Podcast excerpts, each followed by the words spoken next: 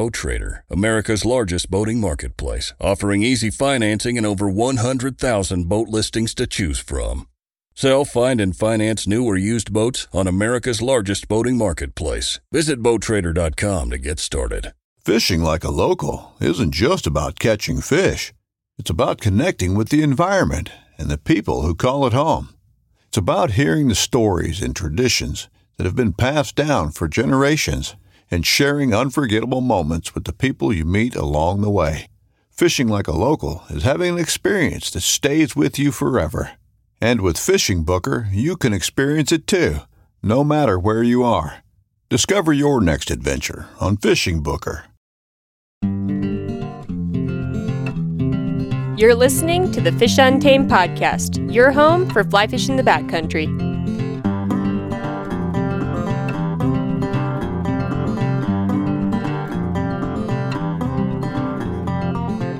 This is episode 80 with Nick Hill on living the trout bum life.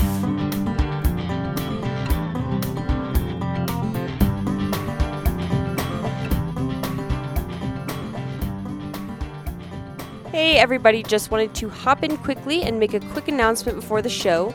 Um, we are rapidly approaching flyathlon season, and for those who aren't familiar with the flyathlon, it is a super fun race that happens a couple times each year, uh, and it's based around running, fishing, and drinking beer, which are three of my favorite things. Um, and if you'd like to hear more about the race, you can listen to episode one of the Fish Untamed podcast, where I interviewed Andrew Todd, the founder of the Flyathlon. Uh, but in addition to being a really fun weekend with a lot of fun people, uh, the Flyathlon is also a fundraiser uh, to raise money for native cutthroat trout conservation. So if you have a couple extra dollars that you would be interested in donating to a great cause to support native cutthroat trout, go ahead and head over to my website, fishuntamed.com, um, and you'll find a menu at the top called Flyathlon Fundraiser. That link should take you to the fundraiser and you can donate there and any amount is greatly appreciated. Um, this would be a great way to support the show and also support uh, a wonderful cause for native trout. So that's all I've got for you, and we can get on with the show. Cheers. I couldn't to, wait. Uh, Cheers. What are you drinking?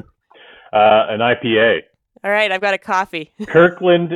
I got Kirkland signature. Uh, that's that's how I can get some IPA out here. I didn't know Kirkland had Mm. IPAs. Uh, it's made by some brewery in California, and then sold under the Kirkland name internationally. got it. it's only available in the warm months. Anyway, Okay. Well, cool. Yeah, it's been a long time since we've caught up, and uh, last time I saw you, I feel like you were still kind of getting the the hang of fly fishing. So I'm really excited to hear, uh, you know, what you've been up to since then. So you you know how I start them all off. I I'd like to hear how you got your start. And normally with my friends, that's not as much of a question, but I actually don't know how you got into fly fishing. So I'd love to hear that. yeah, yeah. Um, so I guess uh, just to to go back to the beginning, uh, I was I was born in Ohio and grew up on a farm, and uh, grew up with a lot of bass and bluegill fishing. Um, if I'm more honest, bluegill and then bass fishing uh, as far as order of success.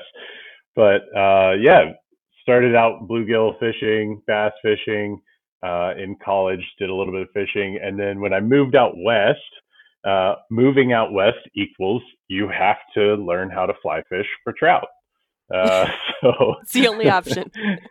right, it's the only option. So yeah, I moved out west. My friends were going out on camping trips and whatnot, and uh, they would always be like, "Oh yeah, we're fly fishing," and so it was like, well, if I if I don't learn how to do this, then I'm gonna get left behind on all these camping trips. So um, I went out and bought like a, a cheap outfit kit and got some flies and uh, yeah, got into some some little fish and started picking up on it. And um, then I got kind of I moved around uh, the west as far as living in Utah and living in California, and uh, sometimes I'd fish more than other times.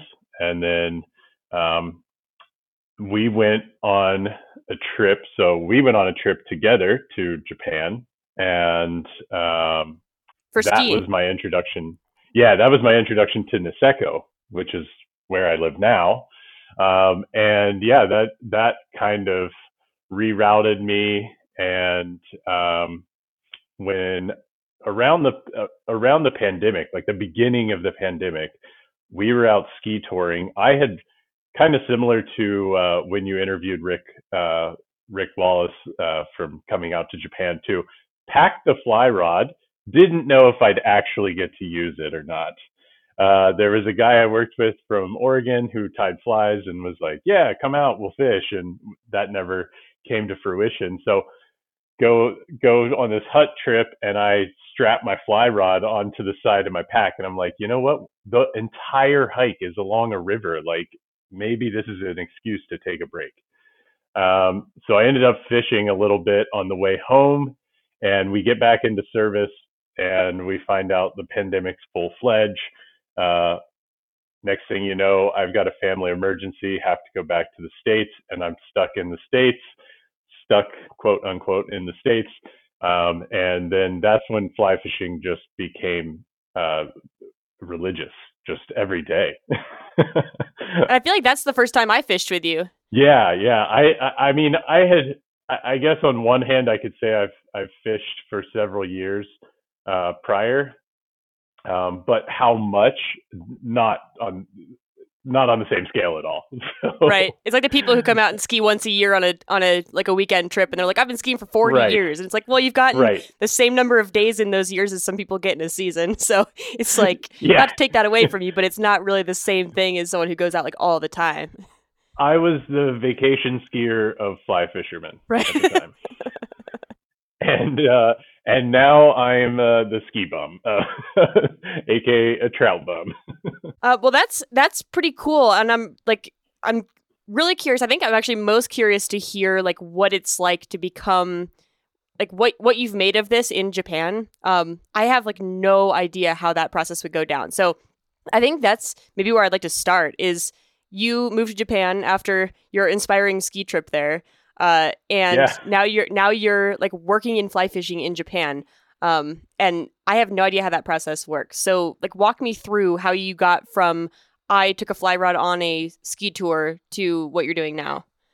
Yeah, so I uh, I came back to the states and and I had a uh, I had a corporate job. I was a hotel manager, um, and and did that for a long time. Uh, did that for like a, a, decade of my life. So hospitality, hospitality has always been there um, as far as like uh, just showing people around an area, living in mountain towns, like living in a vacation essentially for someone else all the time. That that aspect has has been there. Um, as far as the fishing part, like I came back and uh, couldn't couldn't get back to Japan uh, needed to focus myself on something else and had fly rod like uh, my partner's brother had a fly rod that I could could borrow. Uh, I had some flies in like a fly box at at her house at her parents' house, and so I just went out to their horse pond. And that everyone was like, "There's no fish in there. Like, there's no fish in this pond." And I was like, "I'm gonna go find out." And I start hooking up on bass, and I'm like, "You're all wrong. There's there's bass in these ponds. so uh, yeah, just started fishing like crazy. Um, and then we we ended up going to uh, so we're waiting to find out what's going to happen. Um, we're kind of in limbo. So like Japan, I was able to get to the United States. However, I wasn't allowed to go back to Japan because they locked their border to everyone, like residents, non-residents, everyone. Oh, I didn't know that. And yeah, yeah. So there is a lot of people that were locked out for a while that, for whatever reason, they had to leave Japan, go home for for a, an emergency or whatever, um, and then they were stuck out of the country for for a long time. Um, so I was one of them, uh, and it was weird. I was a felt like being a refugee, but in your own country, so you're not a refugee. Like you know, like all my belongings are in Japan, and I've got this two pieces of luggage and a fly rod, and that's pretty much it. Yeah.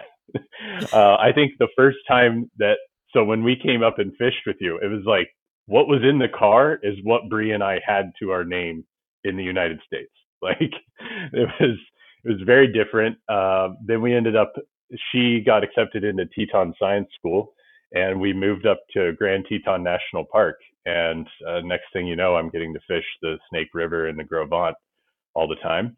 Um, I've got some some great people around me and and influencing me. Um, I've got to give a shout out to my buddy Nick Fiorini, who's a guide uh, out there in Wyoming, and he was like, "Dude, chase it, like go go for it, just go for it. Like if if this is what you love, just like go all in." So um, yeah, kind of got back to Japan and and had the ability.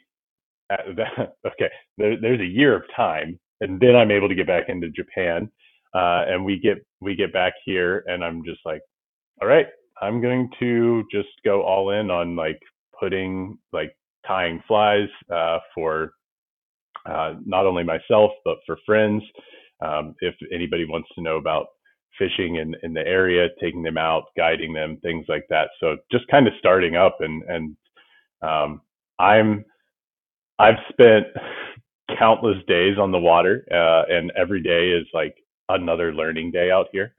Um, it, it's definitely challenging in a sense of like everything you know from the states now put it in a different language and then still know like how to find that information like right like like the most I, I guess like to me i was like oh go get a hatch chart like go to the shop and see what flies are working like no, because you you can't talk to the people all the way, or or you pick up the book and it's not in English. The bug names aren't in English. Uh, so like Jap the Japanese uh, the Japanese bugs don't have Latin names; they have Japanese names. So you can't you can't like can't look up the them. Latin name. Right, right. You have to like figure out like okay, uh, is this this is a Drake mayfly, but what kind? Oh, it's a Moncagero. Oh, okay, a Moncagero. That is Yeah, a remember that. Right. I feel like you need the equivalent of uh, like when we were there and we're obviously struggling with the same thing. Uh, you need the picture menus where you just point to the picture and the you know to actually talk to the waiter at all. You just point to what you want and that's what you get. Uh, it- you are 100% correct. Let me just go over to my desk here. Here is my version of a picture menu. right, that's what you need. Like you don't actually have to know what the thing's called. You just have to know what it looks like and whether you have something that looks like that. So at the end of the day, yeah. it doesn't really matter that you know the names of those.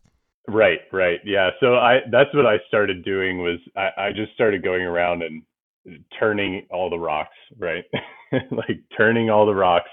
And if I saw like if I saw a certain type of bug, go home, tie something that looks like that bug and tie something else that looks like that bug and just keep going through the process of like tying it in different stages and then then they start hatching and it's like okay now i get to tie them a different way and and along that you do it is nice because if you know the name you can look up moncagero fly pattern and then you'll be able to find japanese like the japanese take on how to tie that bug. Um, but it, it is unique and fun because i i'm not from here. I don't fish the same style as them so we can look at the same bug and tie it two completely different ways um, yeah it's it's a lot of fun to go down those those holes of like I've got a jar with a little bug in it and I'm going to try to figure out how to make it t- this evening. Right. I definitely want to go down this rabbit hole of uh, fly tying. But before I get there, I wanted to ask you when you were stuck in the US for a year and you, you know, I assume you didn't know that you weren't coming back. So, like, was your stuff just in like an apartment? And what happened to it when you weren't there for a year? I mean, you know, you obviously, Great. I assume, weren't still paying rent on an apartment you weren't living in for a year. Am I wrong about that? Uh, no, I wasn't paying rent. I did have to pay taxes when I got back, but I didn't have to pay rent. So, is your stuff Um, able to just stay there? Yeah, I so I had uh, I have some some really good friends that I had made out here, and um, yeah, they were like uh, I mean like brothers and sisters to me, and just like we got you, like we'll we'll help you, we'll get you taken care of. Got it. Um, when I realized I wasn't going to make it back for winter, they they packaged all my winter stuff that I needed and shipped it over to the states for me, and then the rest of it stored it at their houses for me as well. Um, so when we came back, uh, we had to ship some stuff because we had it shipped back already. So then we had to ship it back to Japan, um, as well as having just several pieces of luggage. So these are these Japanese friends, or are most of the people you've uh, connected with uh, English? Well, I guess Japanese and English speaking aren't mutually exclusive, but are your are your friends like mostly yeah. American, or have you um, made friends with like the locals? Uh, so my friends, my friends Juan and Delphi uh, are Argentinian, and they okay. helped me out with a lot of stuff. Um, they had actually, uh, they've they've done, they've never summered from like Argentina to Tahoe several times over, and then they did Japan for a winter, and that winter became like two and a half years. Wow. Um, yeah, so they they came over in uh, 2020 in the 1920 winter season and got got stuck here for like three winters. Um, and then they just got back to uh, to Patagonia here recently. Um, and then my other friends, uh, Will and Mikino, Will's Will's Australian and Mikino's uh, Japanese, and um, yeah, they have a great little cabin out here in Niseko. They put some of my stuff up in the loft, and and we're just legends. that's good that you at least had a little bit of time there to make some like good connections before the pandemic hit. I feel like it probably would have been even more stressful had it happened like a month after showing up, like before you really have any oh yeah good friends.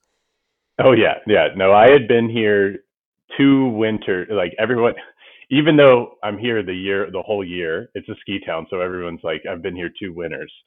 But, yeah, and summers and falls and springs.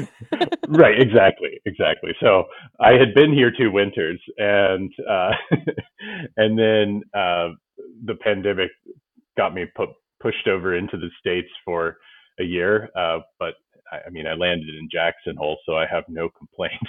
okay, question about winter. Have you um have you transitioned into becoming like a I just fish all year round just as hard, or are you like me where I kind of like I I will fish in the winter, but I mostly put the rod away for for pulling the skis out in the winter. And I'd say winter takes up like a quarter of my year, and I don't really I don't really fish a lot during that. Are you are you now fishing year round just as hard, or do you still kind of like favor the snowboard in the winter?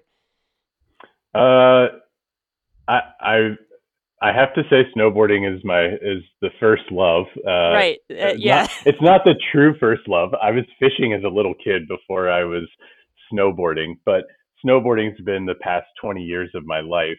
Um, and many, I'd say almost most of my close friendships have have at least some root system that is based out mm-hmm. of skiing and snowboarding in it. Um, but I I have uh, been spending a lot of time in the winter fishing as well. Um, I'd say especially this past winter. I've it's uh, we can we can kind of go into seasons here in a bit, but um, the winter time here, it's nice for me.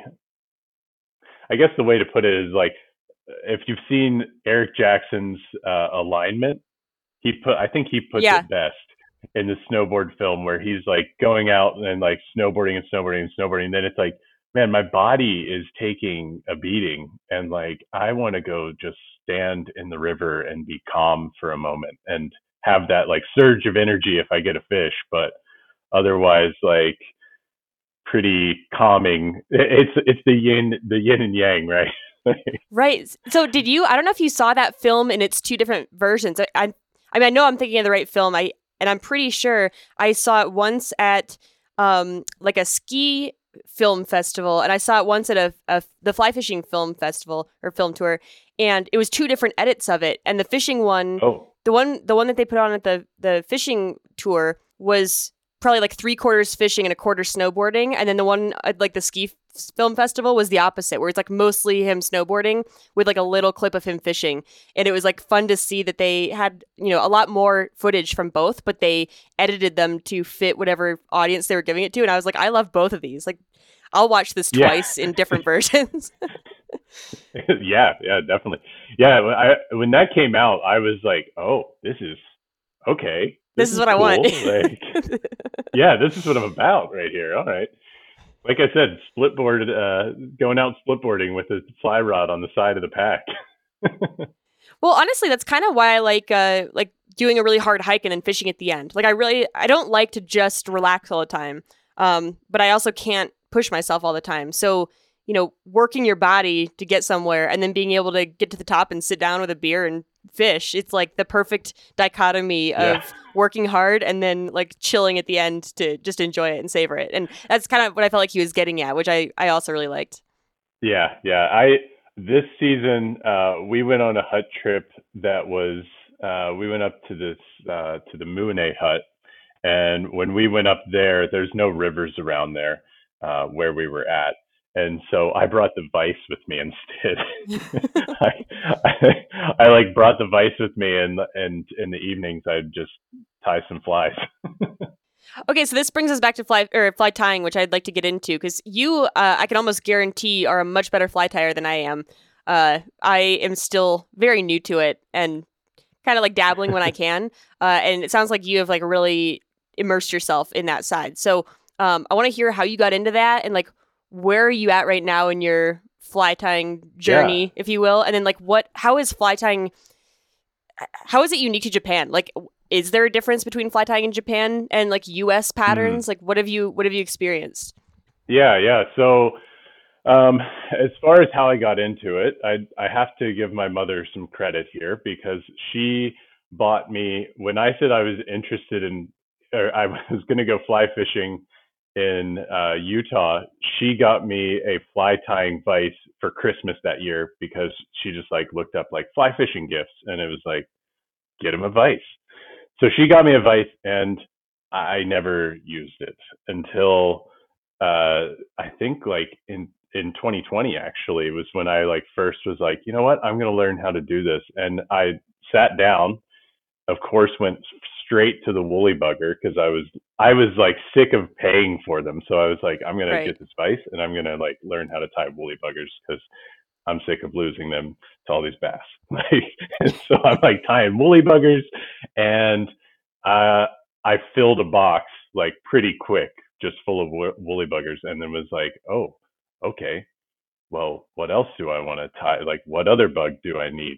Like, what else is going to catch fish? And I just started going whichever direction would catch fish. So at first I'm sitting and I, I think I had I think I had a fishing license to like seven different states while I was stuck in the in the US. so I was like fishing like Texas and then fishing Ohio and then going through Colorado and then checking out why and then I moved to Wyoming and was living there which inevitably pushes you to go up and fish in Idaho and go out and fish in Montana. And so I'm just kind of like bopping around everywhere. And and every time I'd go, it's like I'd go into the fly shop like, what's working? And they're like, oh, here's this. And I'm like, oh, okay, well, I, I had a, a guy in the fly shop tell me the rule of three. Have you heard this?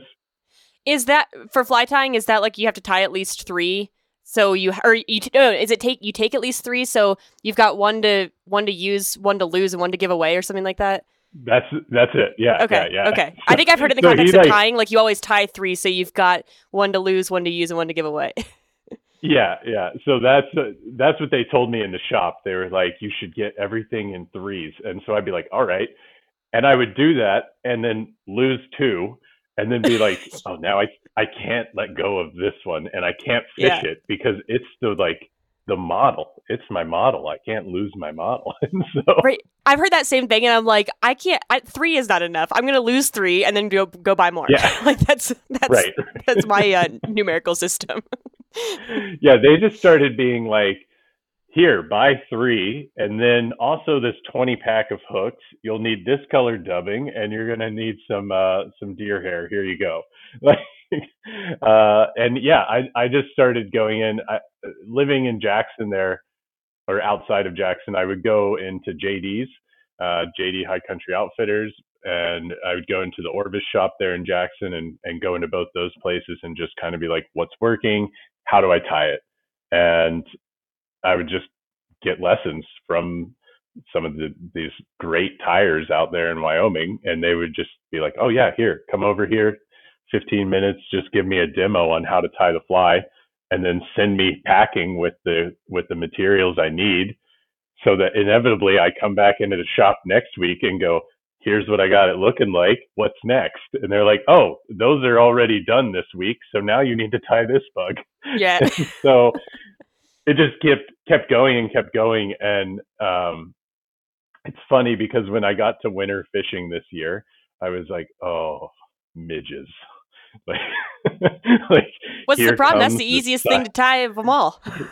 Oh, it is, but the size 20 hooks, I'm just I would I would much rather tie uh, I think I'd rather sit down and, and take the time to tie like a good looking articulated streamer than to just tie like a dozen little zebra midges. Oh, that's funny. I I, I guess I haven't gotten as far as you have in fly tying, but like you know, if I need midges, I'm like, oh, good, I can like whip up a couple of those without trying. Like it's it's a relief to me. I think I've got like sausage fingers, so it's just it doesn't work. I get I get to like the 20 hook and I'm just like, how do I put this on the vise? Like my fingers are blocking it from Fair enough. Like I, I, I would use magnets and just like magnetize the hook and then put it to the vise and then clip the vise onto it and then be like, okay, I'm on. I got it. and then when I'm done, drop it in the cup. Don't try to like grab it out. You'll oh yeah, lose it. Yeah, I definitely dropped a lot on the floor that I am like, well, the vacuum will find it someday. Oh, oh no, no, no, no. That's that's when you take the the magnet on your on your net and you just swing it over everywhere around your feet until it picks up the hook and then and then you're you're safe to move. Otherwise you get a hook in the foot. Right.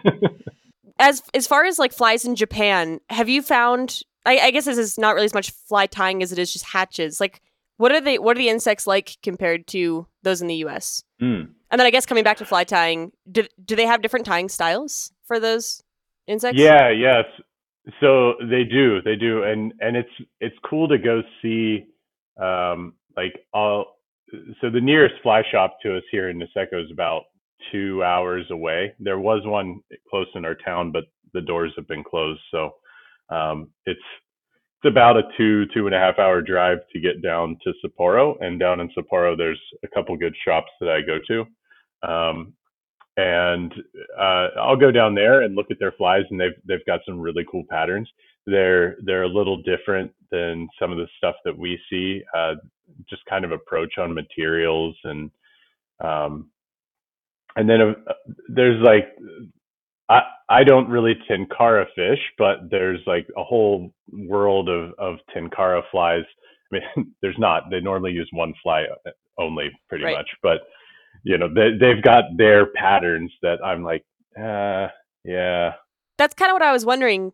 Like, I wasn't sure if other if their regular like quote unquote non tenkara flies were kind of tied in the same style, or if tenkara if that tenkara shape is is very unique to tenkara fishing, which it shouldn't be. I mean, it shouldn't what's what's on the end of your line shouldn't really relate to what rod you're using, but um, I, I know that Tenkara flies are specific.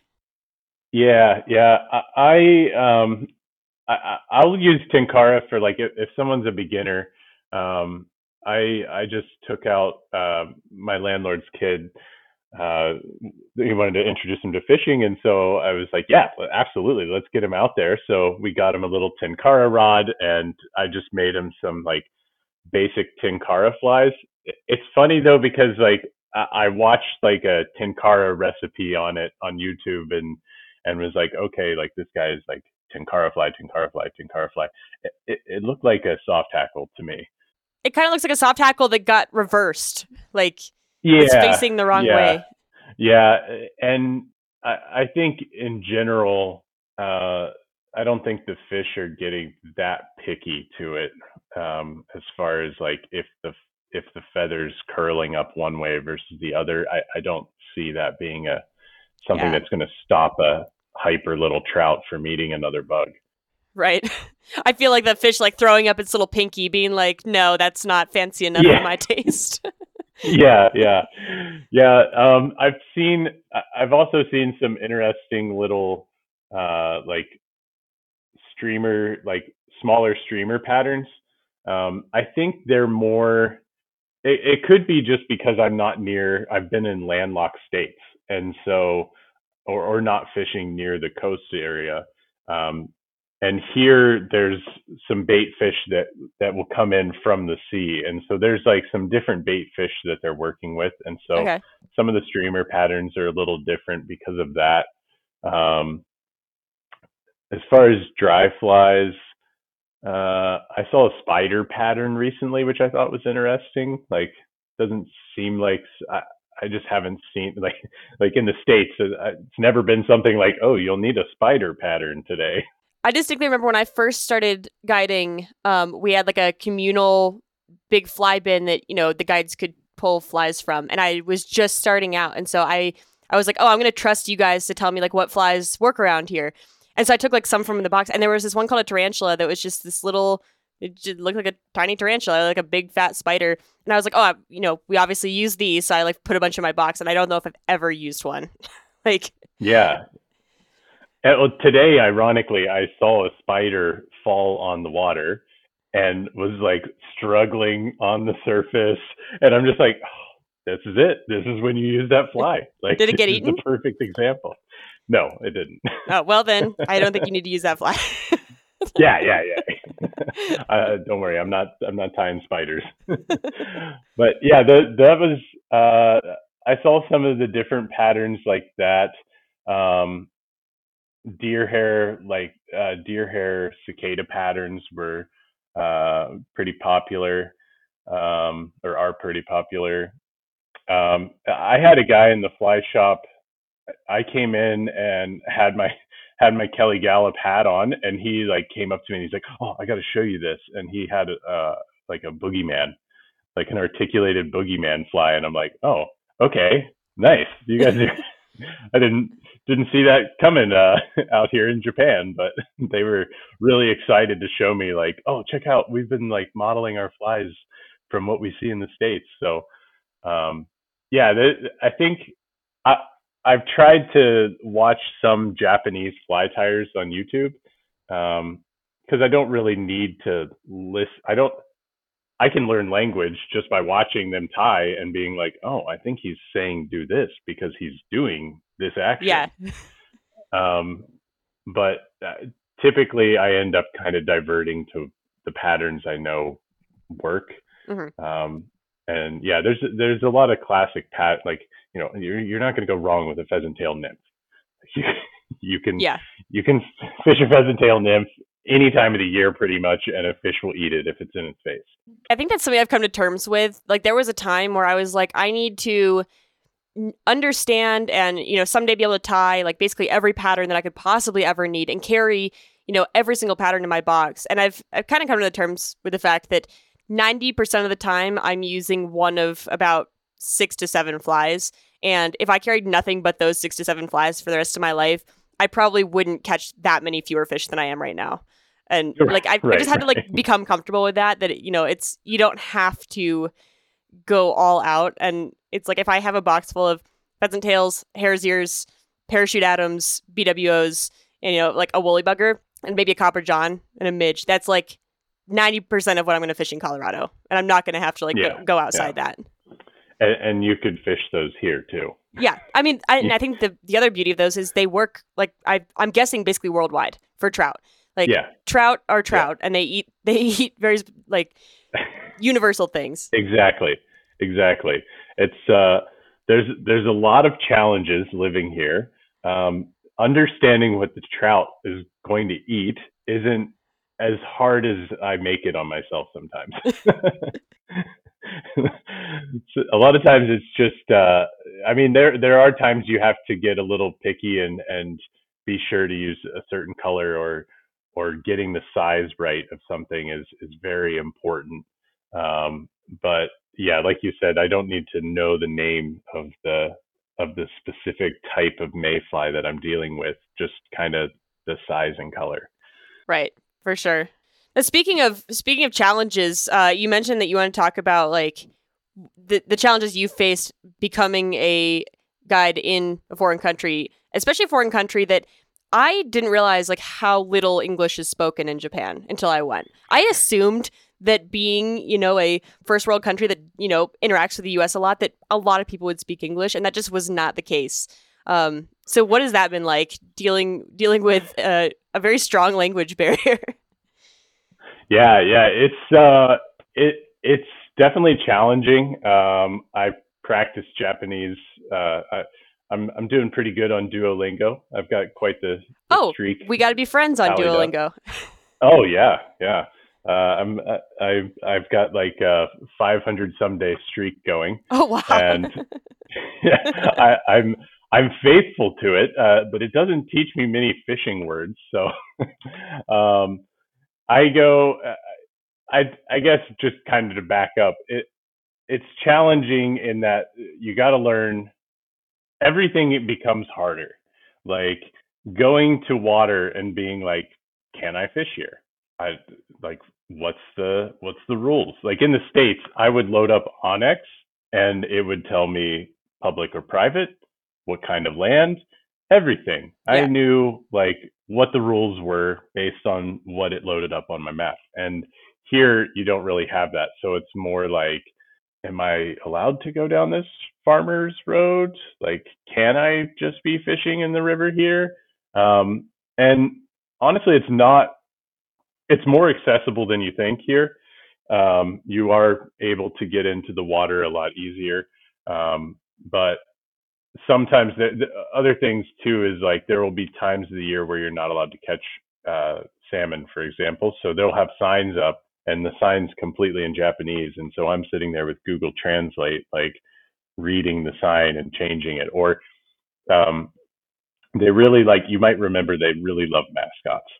Yes. Uh, and so you'll go up to like a parking spot next to the river and there will be a sign with like a mascot dragon coming out of the water and like grabbing a kid by the ankle while he's playing baseball too close to the river and it's like what what is going on here and and the sign then you translate the sign and it's like sometimes the dam gets turned on with little warning and children shouldn't play by the water unattended it's dangerous I think the U.S. needs more of this. I'd like to see instead of like dam, like caution, like dam could be open at any time. Like I'd like to see a dragon, you know, snatching up a child and saying this could happen to you.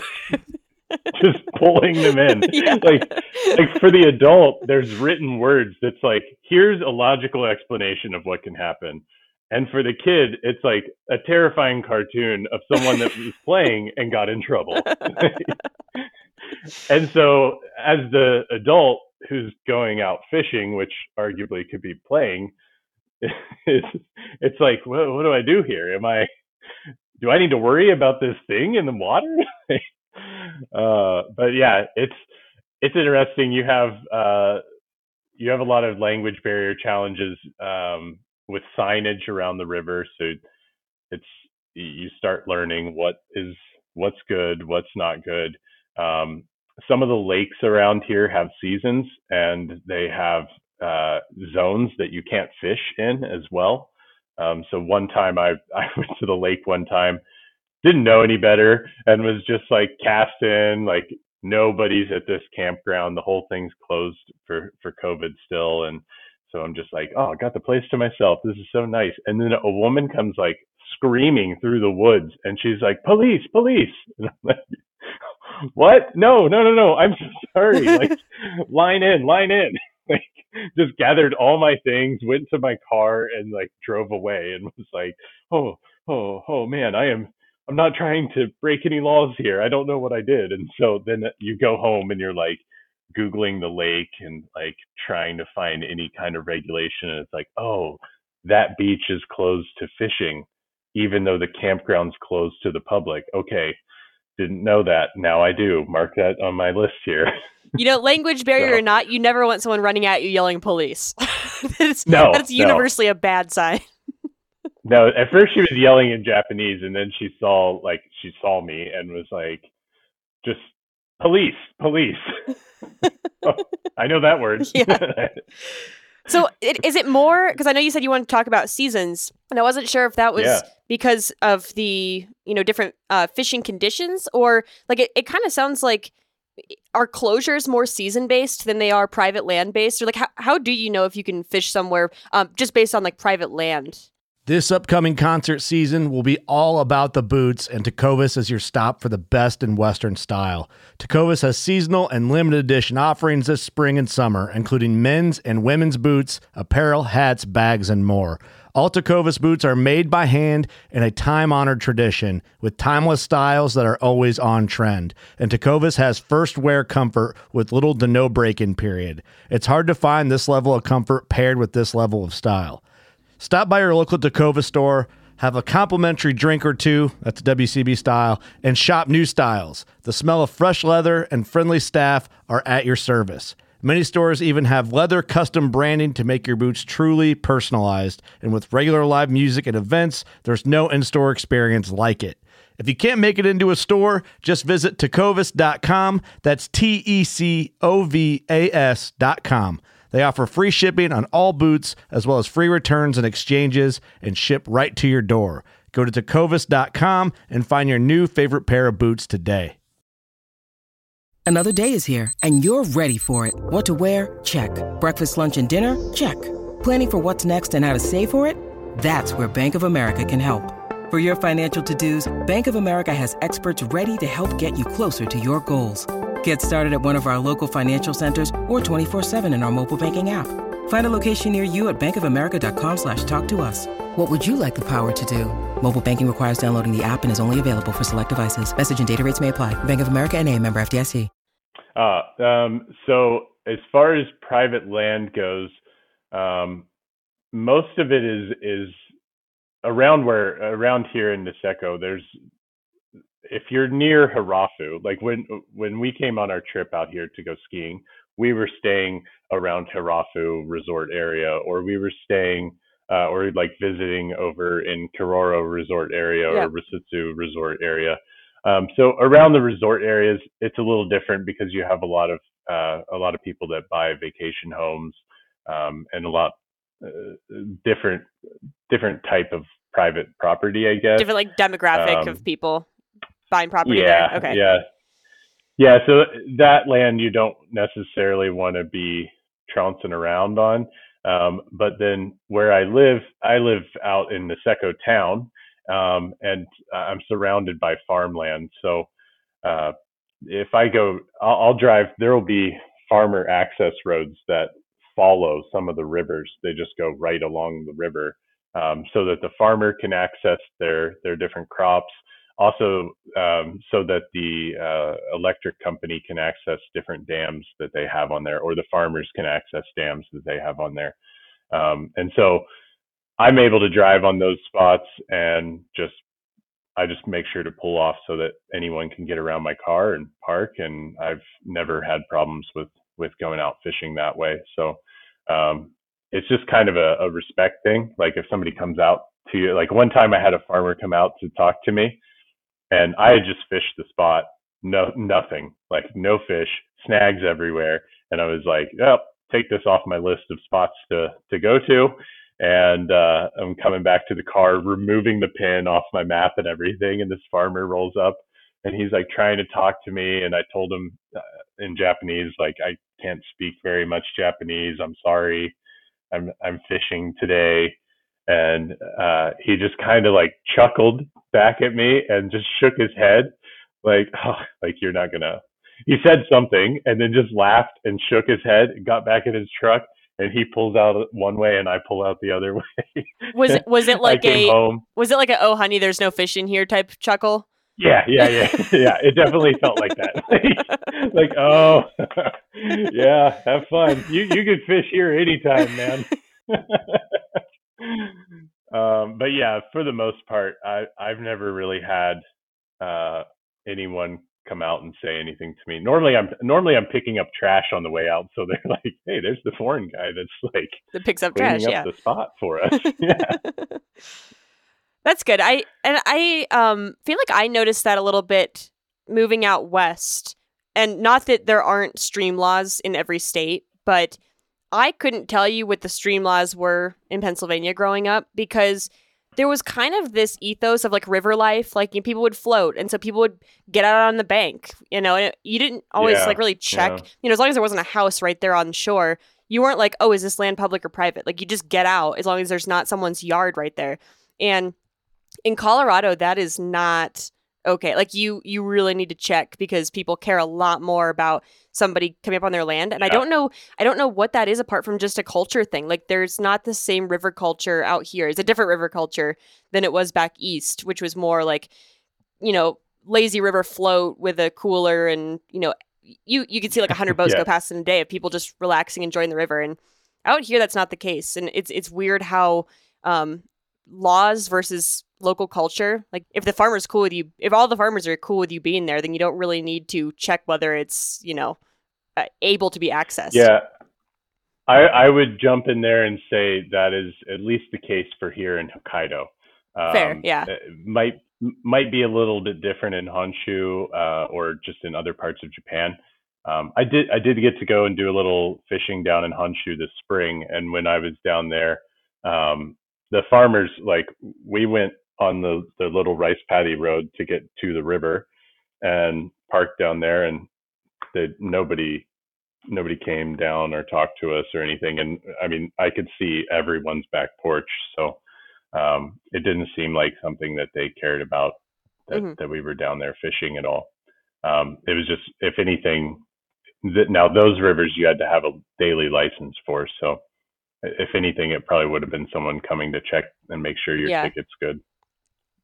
So tell me, tell me about the seasons then, since uh, you wanted to bring that up. Yeah. Um, you know, how how does the fishing evolve yeah. throughout the year? So I uh, kind of starting. I'll I'll just start when the snow starts. Um, so in December we start getting a lot of snow, like December through March, uh, ton of snow. Um, going out fishing, it's definitely like if you go out for an hour and a half, like you, did good. Uh, that's a that's a good day on a cold river. Um, it's it's a good time for me. It's good because all the plants are down and you're able to see like the contour of the land and you're able to see like you can just see so much more. Um, there's everything everything's matted down. You can especially in the spring like towards like march you can walk across the snow pretty easy in waders. And so um, i'm able to walk out to places that normally might take 30 45 minutes to walk out to. I'm able to like straight line to them from the road in like 10 minutes um, so that just really opens up a lot as far as like scouting and also just like getting to where the, the fish are actually holding um, at a reasonable time for, for fishing. Um, and then March, so March through May, uh, we have, I, I didn't write down the average snowfall that we get here, but it's some of the deepest snowfall uh, counts in, in the world as far as like northern Japan's snow is is pretty famous as far as how deep it gets. So uh, March through May, it starts melting off, and uh, our runoff can get pretty intense here for a little while. Um, we get so there's there's a lot of dams, and and you're able to you can fish sections of river, uh, basically like the tailwaters of, mm-hmm. of the different dams you'll be able to fish them and then like one day you'll you'll come and it's just like nope they opened it up for the year. Like it's done. Chalk that one off for like a month or three weeks um, because it just it blows out so so much. It just looks like a completely different river. They actually run whitewater rafting tours like uh, I was fishing it one day, like guiding a guy fishing on on it one day, uh, and then the next day they were doing whitewater tours on it, uh, and we were waiting. So it's like, oh, okay, that that changed quick when right. they uh, flipped the gate open there. so um, yeah, runoff gets pretty deep, um, and then you start seeing bugs coming up uh, around April, May you start seeing bugs coming up, uh, some of the first mayfly hatches. And then it's, you watch this transition. It, it's crazy how, uh, I don't know how to explain it without like seeing it. Like the, this transition from a place that has some of the deepest snow in the world to being a jungle, just a deep jungle. So that's why I'm like, oh, when all the plants are down, you can see things Mhm. because the jungle will grow so tall. Like one of the places that I'm thinking on is right now. I went out there a couple days ago, and it was the plants that are completely down on the ground in the winter are 15 feet overhead right now. Like all of a sudden, they are beyond being a problem for a backcast. Like Yeah. and then and then we have other plants that come up and they're the size of an umbrella like one leaf is the size of an umbrella uh, I, i've literally like just gone under them if it's really raining. I've just gone underneath of their canopies and just it's like dry underneath them because they're so big. So you you see this jungle just come out of the ground and everything just starts getting so big and so jungly so fast and the bugs do it too. Like the bugs it's like oh we've got like midge hatch midge hatch. Oh look a couple mayflies came up and then boom drakes like just giant It's huge. mayflies caddises there there's a type of caddis uh i've got it written down somewhere here. The the higenaga uh, caddis is it's like a this huge caddis fly that comes up. It's it competes with a drake as far as size. Um, and so you get these huge caddises these huge mayflies um, and then that's kind of the prime comes into the prime fishing season for a lot of people um, that just only fly fishing like the prime fly fishing season that's going to be may through july. There's just there's tons of bugs. Um, there's a lot of jungle but there's a lot of fish. Um, Mhm. they're pretty active and everything. Um, and then you then you get into july and august and it's it's hot. Uh, the river is getting low uh, you've probably had who knows how many fish be harvested um, and it, it it gets tough. it's it gets to be tough tough sledding there in, in August, um, and then September kind of turns around and it's like it's summer's coming to an end. Everything knows it. The fish are like we need to fatten up before we can't anymore, um, and so the bite is like back on. So I, I'd say there's a little bit of a lull there when it gets really Mhm. hot in summer. Um, I think Rick mentioned it's kind of a, a sharp, sharp summer in Hokkaido, and yeah, it's like there's there's at least like a three week time frame where it's it's rough going out to the river because it's just so hot. You you pretty much you have to go out in the morning, and the sun rises here at like four in the morning, so you you got to go out on the water at like four in the morning, and then you got to stay up almost equally late to try to get those two pockets of like reasonable time because the rest of the day it's it's it's a it's a nice walk on a river.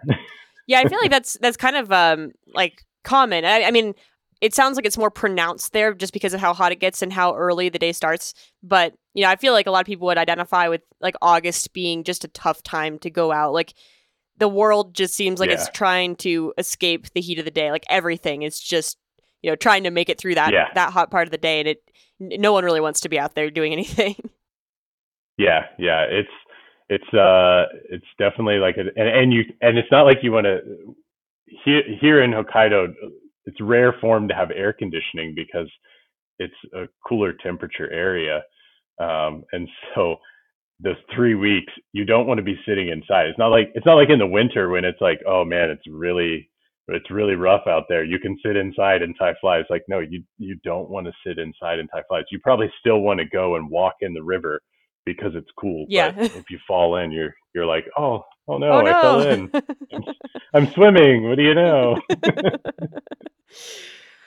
and then uh, from So, fall yeah. to winter, does it just you, you said the snow picks up in December then, and so from then through yeah December. so yeah it, it starts picking up and um you start getting snow i had i think my biggest the biggest i think the biggest rainbow i got in uh in in like 2021 would have been in december like third week of december so i actually went snowboarding during the day and then went and and uh went fishing in the second half of the day and got rewarded for it Um, and but yeah, then then it's kind of it gets pretty tough. It it gets tough too because of just how deep the snow is. So getting to the river is uh, getting down into the river is is an experience. Um, yeah, a lot of like sledding down I'm sure like, hills of snow and just like I hope this is real underneath me and not just a shelf of snow like I'm on a cornice here. oh yeah, that's that's a big thing here too. Like especially in the spring where things yeah. start melting out. I had one of those the other day. I was like, I think I'm crossing over a stream that I can't see, but I'm not sure. Yeah. maybe maybe there's water here. yeah, so th- then we we have like we get a lot of like uh like some of the bigger jungle plants start dying off. Um, and then we get a lot of like autumn leaves. The autumn leaves are beautiful. Um, and so you have like, that's when you get like the, the really scenic backdrop pictures of like, oh, there we are fly fishing in the perfect autumn colors. Um, so we get that for a little bit. It, it's funny because I'll post pictures through the year and sometimes it looks like I'm in an absolute jungle, and other times it's like, oh, you're like somewhere out west. Like it just it just looks like normal fall foliage mm-hmm. like out there. Uh, but it's like no, there's bamboo at the bottom of the tree. pick, out what in this photo doesn't doesn't doesn't uh, make sense. Yeah, yeah, something in here doesn't make sense. so what's what's next for you then?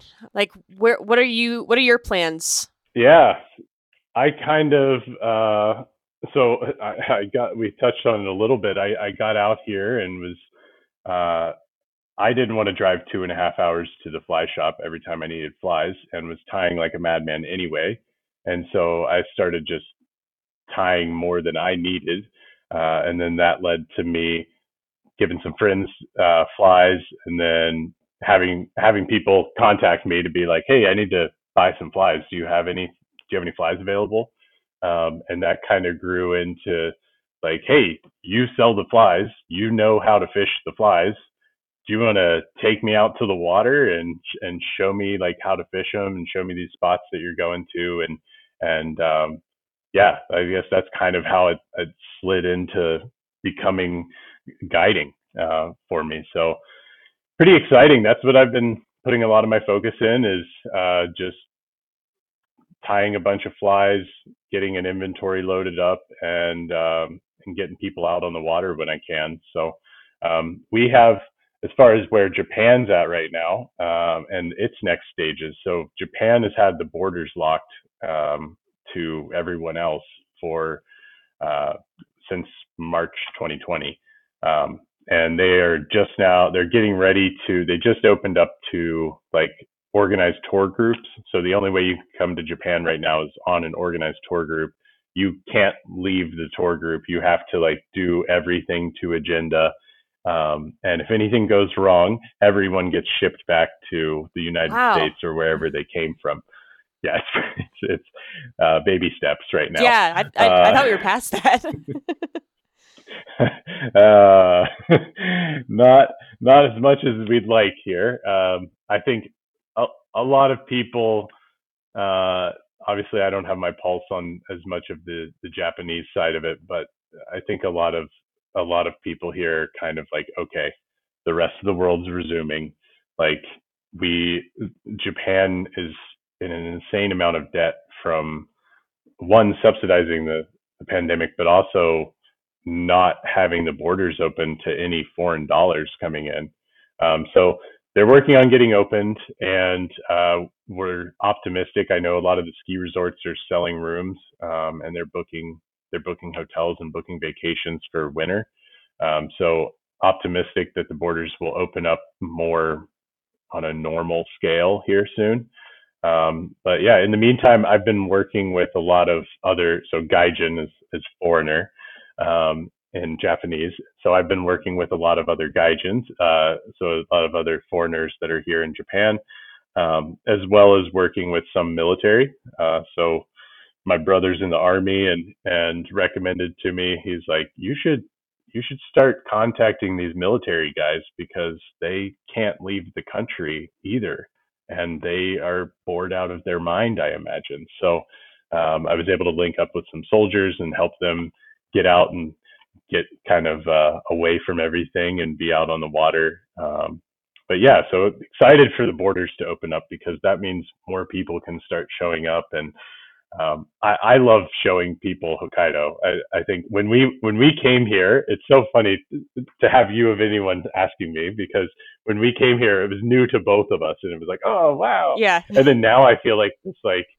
yeah, still here. Uh, yeah, everyone, uh, the rest of the group left, and you're still stuck yeah. there. I, I remember like the third day of that trip, I was like, I'm moving here, and everyone's like, you're on a vacation high, calm down. And uh, and sure enough, by that next winter, I was out here, and and now I think I've had three three winters now, three four winters now, three. So it's been uh, it's been a fun experience. We definitely want to make it back to Japan, but I I'm a little torn because when we went up there to ski, like the snow was was fantastic by anyone else's standards, but by Japanese standards, it wasn't that great. Um, uh, Yeah. like for Colorado, it would have been great, but for Japan, we are like, wow, we were told we'd have five feet, not three feet, like like that kind of uh, that kind of thing.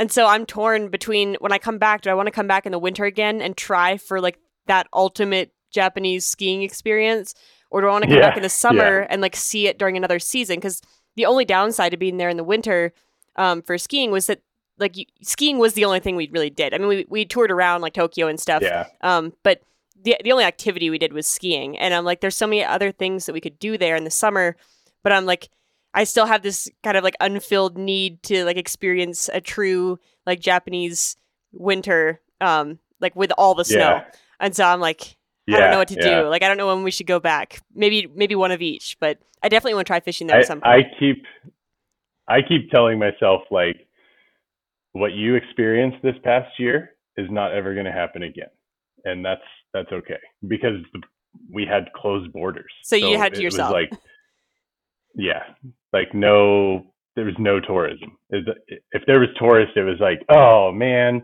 like.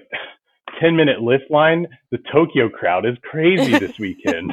I mean, it was, and I'm sure there's people listening that are just like, this is not entertaining anymore. Right. Uh, but like, this guy, this isn't fair. Um, but yeah, it, we we just had uh, a bit of a blessing in a way of of just having like no crowd and got to have the deep days and just Mhm. ride until your legs are shot and and call it a day or or go fish. But um, yeah, I, I guess one thing I, I did want to loop it back into to fishing real quick um, and say one one thing that's really nice here in Hokkaido is we we do have a lot of species to to target and to to come after. Um, I know uh, you talked a little bit with Rick about some of them as far as like um, we have like the yamame and the white spotted uh, the white spotted char the ito as far as native species. Uh, we've got rainbow trout, we have brown trout. Um, salmon is a tough one. Salmon has a lot of weird regulations, and uh, you can get in a lot of trouble if you don't know how to explain to someone uh, that you are not salmon fishing. Um, yeah, I've heard the horror stories of of foreigners spending a day in jail because they didn't know if they had a salmon or a trout, and the police didn't know if they had a salmon or a trout. So Oh. they kept them at the jail all day until someone comes in to be like, "That's a trout." All right. Well, you can't if you can't identify the trout, you can't arrest someone for it. I feel like that's the rule. yeah, yeah, You gotta you gotta be able to identify a Uh, salmon if you're gonna arrest someone for it. yeah, yeah. um, but yeah, then we have uh, carp, of course. I mean, they're everywhere, right? Um, and then there's uh, sea fishing as well. Um, I know I, I've looked at. I, I believe you can fish permit down in Okinawa. Oh, And really? So I've kind of like I've been like, oh, do a little salt fishing down in Okinawa. We're actually talking about doing a saltwater trip for uh, our honeymoon because we'd like to dive. Oh, and, really? Dive and fish. So we're like looking for spots that can uh, can handle both of those. Kind of in the same way like snowboarding and fishing. Like diving is also really exhausting. Uh, I don't know if you've gone gone scuba diving, but it's just just went scuba diving for the first time. Oh, really? Like uh, like two weeks ago, uh, not even, and uh, there was much to learn. Uh, like equalizing was a challenge for me, and I thought my head was in a vice.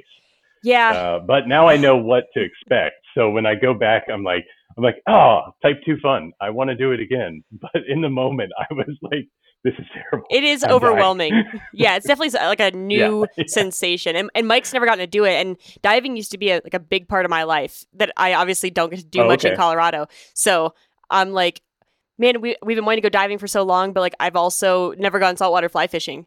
Um, so I'd really like to check both of those boxes off the list, like go diving with him and then relax in the evening with uh, a little like flats fishing and, you know, mix, mix those two activities in throughout the trip. So uh, I didn't know Japan had much like like I didn't know they were permanent in Japan.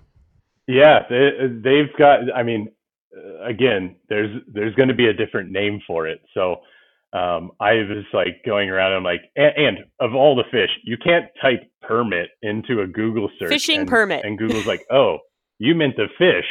I've got oh, the permit for you. need a Yeah. license. right. And so, so I like just started showing pictures of permit to Japanese people until someone finally was like, "Oh no, no, no! Like this is the name that you need to look for." Um, and then I found it. So I mean, same thing. A rainbow trout is a nijimasu. So uh, I'll tell someone like, "Oh, rainbow trout," and they might look at me with a question, and then I'll say nijimasu, and they're like, "Oh, Oh, got it, got it, yeah. nijimasu, nice, nice." That uh So- made me think of one uh, like quick little tangent, just like googling uh you know fishing permit Japan, and you're like you're obviously gonna be getting like Japanese fishing licenses. Uh, you, are you con- I'm familiar with the concept of like the fastest known time in like trail running or biking?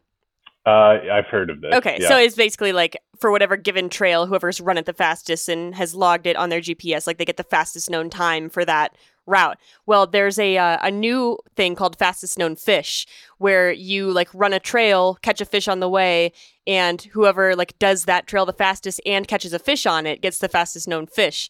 Um, might be up your alley if you're interested in that, but. Uh, I was I was googling because I was like, oh, I want to get back to that web page so I can read about this again. And I typed in fastest known fish. It was just like sailfish, and I was like, no, no, no, not. I wasn't looking for the fastest fish in the world, that's not that's not what I meant. That's- right? And I could not I like get Google to understand. Like, no, I want like fastest known fish, the event. Yeah, uh, I would. Say, so if, if someone is wanting to come out to uh, fish in Hokkaido, uh, and they're looking for a fishing permit, not fishing for permit, um, there are some some lakes and uh, some rivers here to be aware of of like having a license and Okay.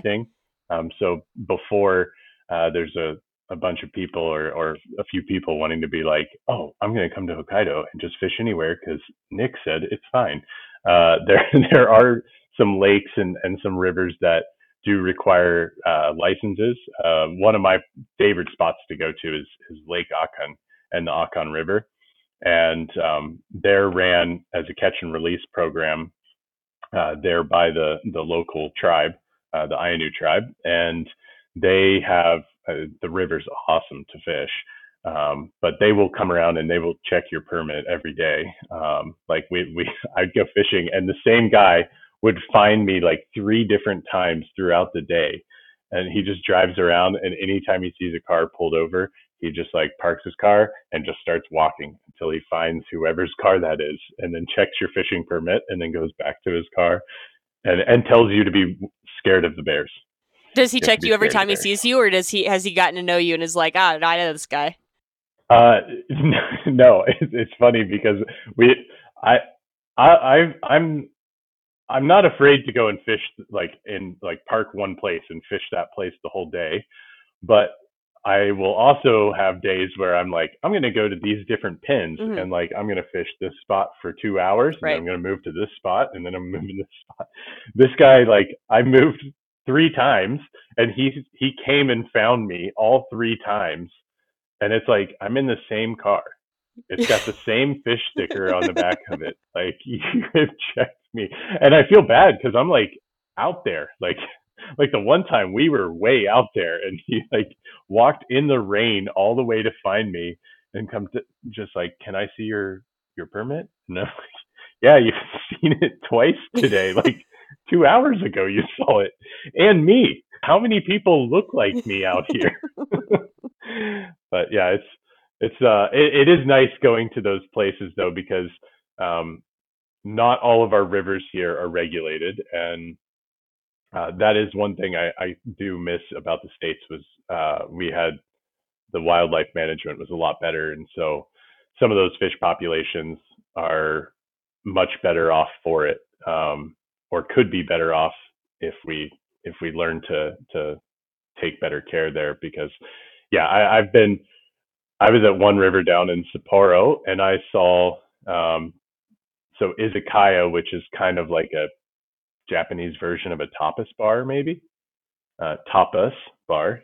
um, they that could come that could come out wrong if, if the audio isn't very Yeah. clear. right, right.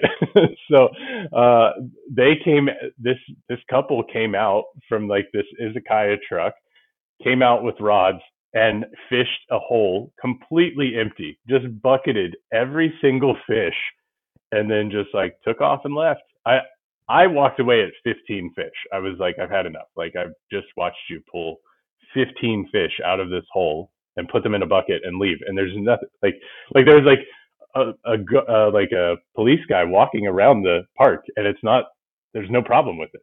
Like, and I'm just watching like jaw in the river. Like, this is I'm getting sick. I have to leave. Like, this is terrible. You're you're about to chalk a, a sign on the sidewalk that says special tonight, rainbow trout. Like, couldn't believe it. So, um, yeah, it, it is nice to go to those places where you have to pay for your ticket, um, or just know the places where the fish are not being harvested like that.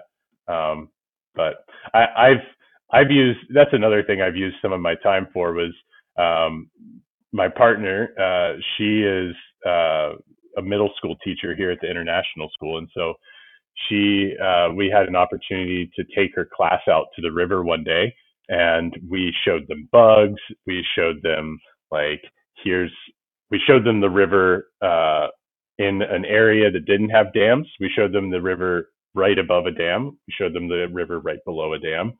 Uh, we looked at bugs in all three places. We it, you know gave them a chance to look at it and be like oh like i can see this and and like this is happening. Um they they when we were there there was a mayfly hatch that was crazy. They all got to see little nymphs coming up to the surface popping out and flying away and they were just like this is crazy.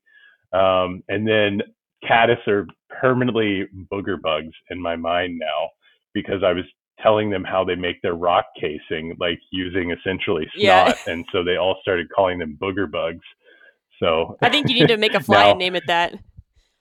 Yeah, yeah, I think I do. Like just make a the booger bug special. Make it's got. Oh, I was, I was gonna say I forgot it's a caddis caddis only, but uh, I was like, if, if there were a mayfly, it would have to be a BWO, like something kind of green and yeah, squirmy. yeah, but yeah. but they're not building the same that- cases. So Get that nice green pupa color to it. Cool. Where can uh, where can people find you if they want to watch your, your videos or find you on Instagram or any of those spots, or if they want to come fish with you? yeah, yeah. So um, probably Instagram's the easiest way to to track me down. Uh, my Instagram handle is underscore Nick Hill and then an underscore. Kind of looks like my name written on a line. Um, so underscore Nick Hill underscore. Um, if they if they go to my Instagram, DMing me is probably the easiest way to to reach out to me and, and get a hold of me. Um, just being abroad, uh, my phone number is going to be much different, and uh, my American friends find it challenging to contact a Japanese number. So I imagine that a general audience member would also find it challenging. So hop on Instagram, shoot me a DM, and I can get in contact you, uh, with you there. You can also find a link to my YouTube channel there.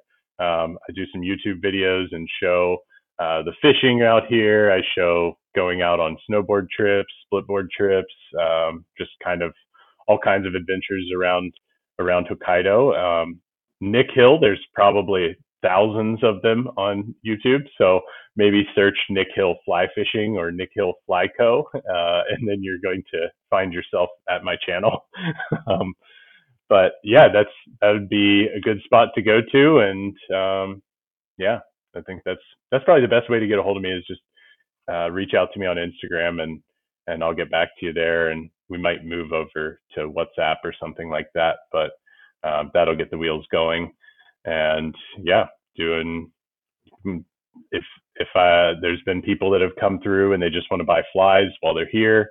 Uh, there's been people that want to come through and uh, like a lot of the, the military guys, they're on a boat with 5,000 other guys. They don't want to spend time with someone else.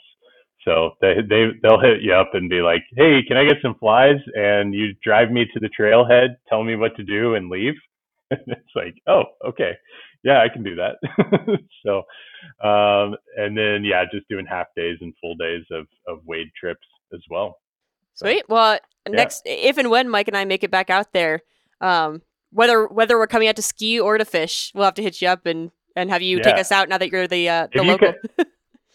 yeah, yeah. If you if you come out to ski, I might still take you out for a day of fishing. Who knows? Yeah, I, I might demand that at this point. Now that I've or, now that I've done a full ski trip, I think if I come back, I want to add at least one more activity in there. I, I remember on our trip, you were at that time you were like I, I, think i'm going to sneak away for fishing and all of us were like she's crazy like, what where how where everything's covered in snow uh, but now i know the where well that's the hard part is like that, that's happened on other trips too where i'm like i'd really like to sneak away and fish but when you're just visiting somewhere like that and aren't on a dedicated fishing trip figuring out how to go about it is such an overwhelming thing to do for like a day that it often doesn't really happen. I did the same thing when I was in New Zealand and it didn't go very well.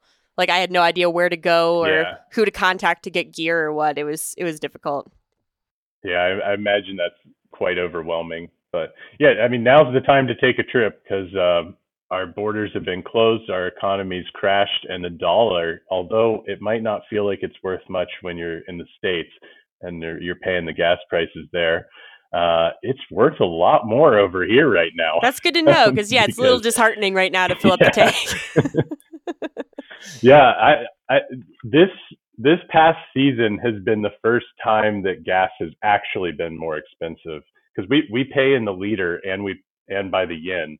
So normally gas prices are always like at least a dollar more a gallon equivalent for me here mm-hmm. and it just hit the tipping point of it's like actually better although uh, the yen's not worth much so i guess I, if i factor that in we're probably paying just as much well it sounds like the the only responsible thing to do is to travel to japan right now then yeah yeah as soon as they get that border open hit me up and uh and plan a trip so take advantage of the the exchange rate while you can all right, sounds good. Well, Nick, I will uh, let you get going, but actually hang around for just a couple of minutes. I want to go grab Mike because I know he wants to say hi to you. But uh, this is a ton of fun, and hopefully we can fish together sooner sooner than later.